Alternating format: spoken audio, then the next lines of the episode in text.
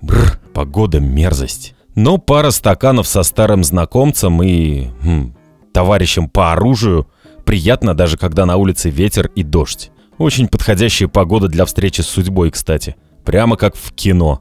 Так вот, мой коллега, с которым я встречался, чтобы узнать хоть что-то о моем шантажисте-затейнике, он, как бы это сказать, немного нетипичная сущность даже для нашего сообщества. Информацию черпает порой из таких источников, о которых даже мне не хотелось бы знать. И сопровождает такие события в истории человечества, о которых не очень приятно вспоминать. Он не в восторге от всего этого, но работа есть работа. Да и за тысячи лет привыкнуть можно к чему угодно. Говорит, что я не единственный, кто лишился своего ключа. Но, похоже, первый, кому назначена встреча. Наше м, представительство на Земле уже работает над ситуацией, но ничего конкретного в общем.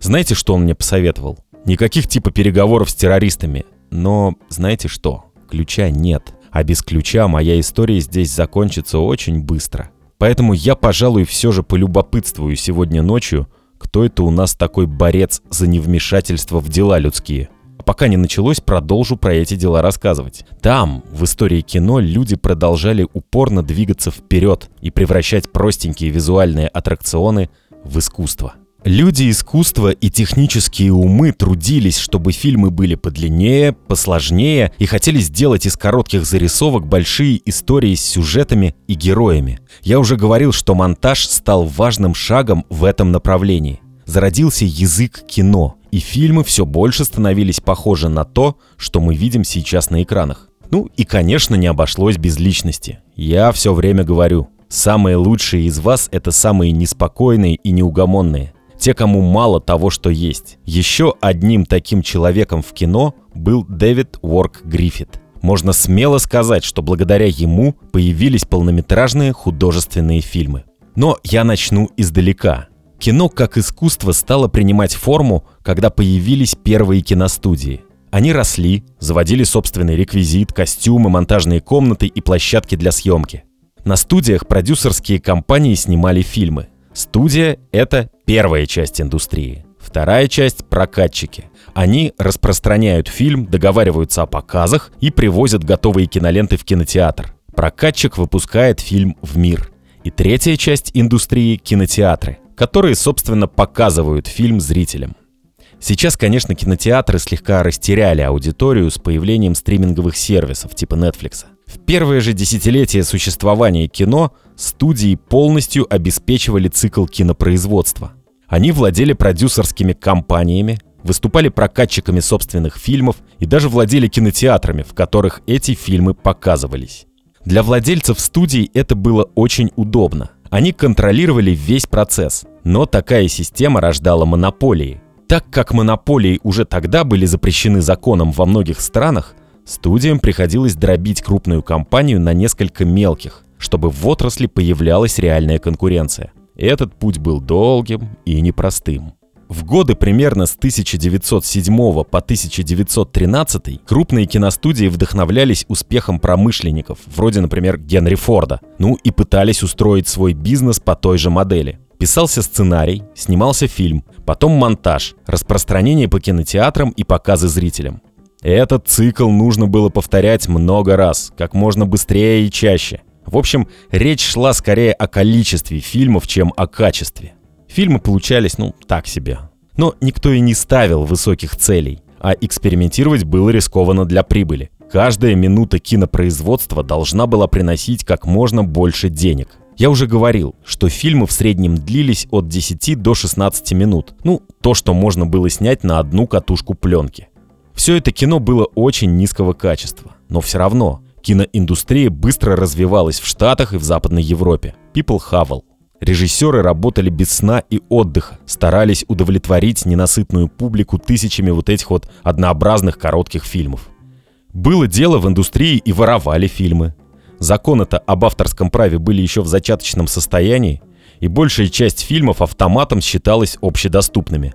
Пленку можно было взять и скопировать без юридических ограничений и последствий. Вот, например, Томас Эдисон. Он заявлял, что обладает патентами на несколько механизмов, которые использовались почти во всех кинокамерах и проекторах, и считал, что имеет право получить немного денег с каждой проданной камеры или проектора, а также за каждый фильм, который был снят, продан и показан. Главным конкурентом, который больше всего раздражал Эдисона, был Уильям Диксон. Помните, я о нем рассказывал? Он фактически изобрел первую кинокамеру.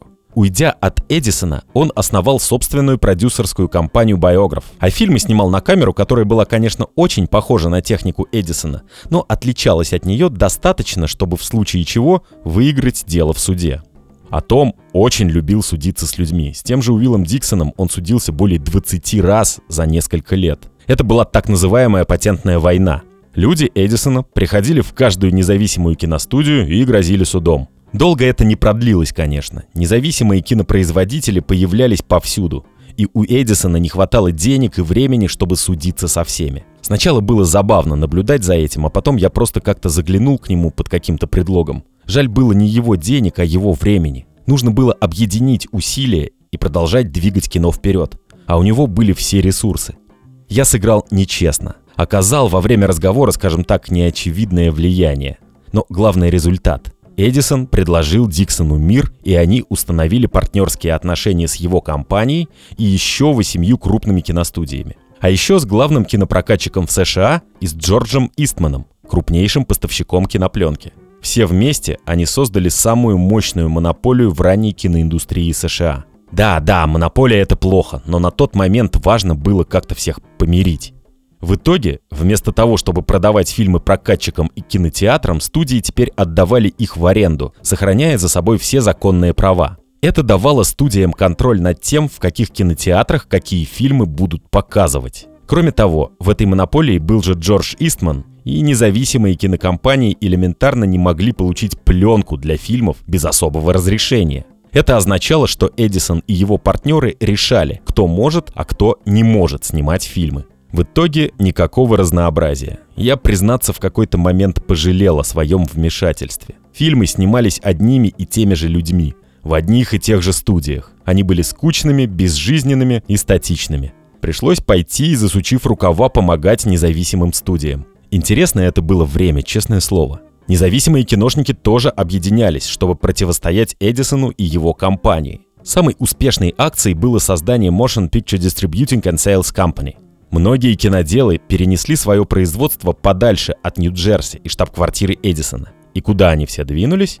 Ну, правильно, в Голливуд, штат Калифорния. Противоположное побережье, круглый год солнца, а ландшафт достаточно разнообразный, чтобы снимать с натуры. Непонятно, почему раньше там никто не додумался до организации кинобизнеса. В 1918 году Верховный суд США приказал Эдисону раздробить его монополию, и это подвинуло Эдисона с должности короля кино. Монополия рушилась, кино стало меняться. Приближалось время настоящих длинных художественных фильмов. Кстати, пока Эдисон контролировал рынок, его компания строго запрещала фильмы длительностью больше одной катушки пленки – 16 минут максимум. А кинематографисты искали способы обхода ограничения Эдисона. Некоторые уже тогда делали два фильма и показывали их в формате сериала. Первую часть в один вечер, вторую в другой. Началом художественного кино стали три фильма, на примере которых все поняли, что длинные фильмы могут быть коммерчески успешными. Первым был «Освобожденный Иерусалим», итальянский фильм 1911 года, длиной аж в 4 рулона пленки. Вторым был еще один четырехрулонный французский фильм «Королева Елизавета». В нем, кстати, снялась сама Сара Бернар, и фильм заработал огромные деньги. Третий фильм «Кво Вадис», тоже итальянский, 1913 года. В нем были огромные массовые сцены и спецэффекты, а сам фильм занимал 9 рулонов пленки. И здесь я возвращаюсь к Дэвиду Уорку Гриффиту. Дэвид был человеком разнообразных талантов. Он пробовал себя во многих профессиях, но главной его страстью всегда было писательство. Он писал стихи, прозу, пьесы, но признание не приходило. Однажды он написал пьесу «Глупец и девушка». Ее кто-то поставил. Пару недель она шла на средних подмостках Вашингтона и Филадельфии.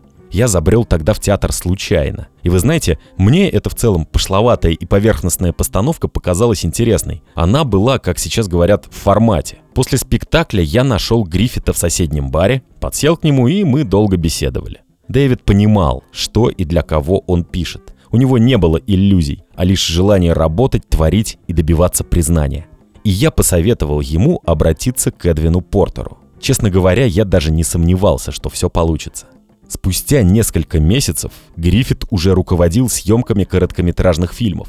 О, он умел работать. За 10 лет он снял больше 450 фильмов, но количество в его случае не главное. Гриффит сумел объединить актерскую игру и язык кино, который развивал Портер. Точнее, дополнить и обогатить этот язык. Гриффит, например, придумал показывать крупные планы лиц героев в особо эмоциональных и напряженных сценах.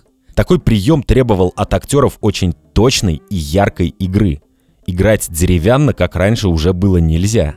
Гриффит еще использовал крупные планы рук героев или каких-то объектов декораций. Обращал все, что есть в кадре, в символы, чтобы повысить напряжение в истории. Гриффит использовал флешбеки, чтобы раскрыть персонажей. Он открыл новые способы монтажа, которые заставляли публику ассоциировать себя с персонажами и сопереживать им. Посмотрите его фильмы ради любопытства. Они выглядят достаточно современно, кстати. Обратите внимание, как в этих фильмах выверены кадры, как выстроена их последовательность, приемы съемки. Все это не сильно изменилось со времен Гриффита. Пожалуй, главное достижение Гриффита в кино – фильм «Рождение нации». Этот фильм, можно сказать, проложил дорогу полнометражному художественному кино и стал для него своеобразным ориентиром. Фильм был успешным финансово. В нем были применены образцы последних технических достижений того времени, а герои были глубоко проработаны. Именно после рождения нации публика стала хотеть длинных фильмов. Эпоха короткометражек закончилась. Ну, в свете последних событий рождение нации, конечно, та еще запрещенка. Фильм абсолютно расистский. Он выражает взгляды белых южан из бывших рабовладельцев. Там в конце фильма герои возрождают Куклус-клан, скачут на лошадях и спасают несчастных белых людей, которых осаждают толпы бывших рабов. Вот вы посмотрите, это правда интересно. И вообще очень злободневно. А еще говорят, нет пророка в своем отечестве. Фильм, правда, осудили на севере США, а подпольная афроамериканская киностудия, да-да, такая тоже была, ответила на рождение нации фильмом Оскара Мишо «В нашем дворе». Фильм Мишо рассказывает об учительнице смешанного происхождения. Она там жертва всяческих предрассудков, недружелюбия и, конечно, вызывает сочувствие зрителя. Как бы то ни было, «Рождение нации» был выдающимся фильмом. Да, идеи были, возможно, сомнительными, но технически и художественно фильм был снят безупречно. Исторически именно он и считается убийцей бестолковых короткометражек. Гриффита наградили в 1935 году Оскаром за вклад в кинематограф. И правильно сделали. Он действительно был большой молодец и настоящий фанат своего дела. Конечно, идеологически его фильмы не всегда были выдержаны или, я бы сказал, сдержаны. И «Рождение нации» не единственный пример. «Нетерпимость» — еще один фильм Гриффита, тоже поднимает очень неудобные и спорные вопросы, в том числе и религиозного порядка. Но это уже было настоящее искусство. А потом еще же была Первая мировая война, и вот она тоже сильно повлияла... Упс, время идти. На что она повлияла и как потом расскажу, если вернусь, конечно. Пора навстречу.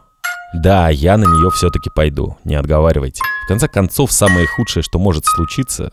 Да нет, нет, не верю. Это вообще похоже на чью-то плохую шутку. Но надо сначала увидеть этого Джокера, а потом решать, что с этим всем делать. Главное, что раз я с вами тут еще беседую, ключ не сломан. А значит, его можно и нужно вернуть. И да пребудет со мной сила.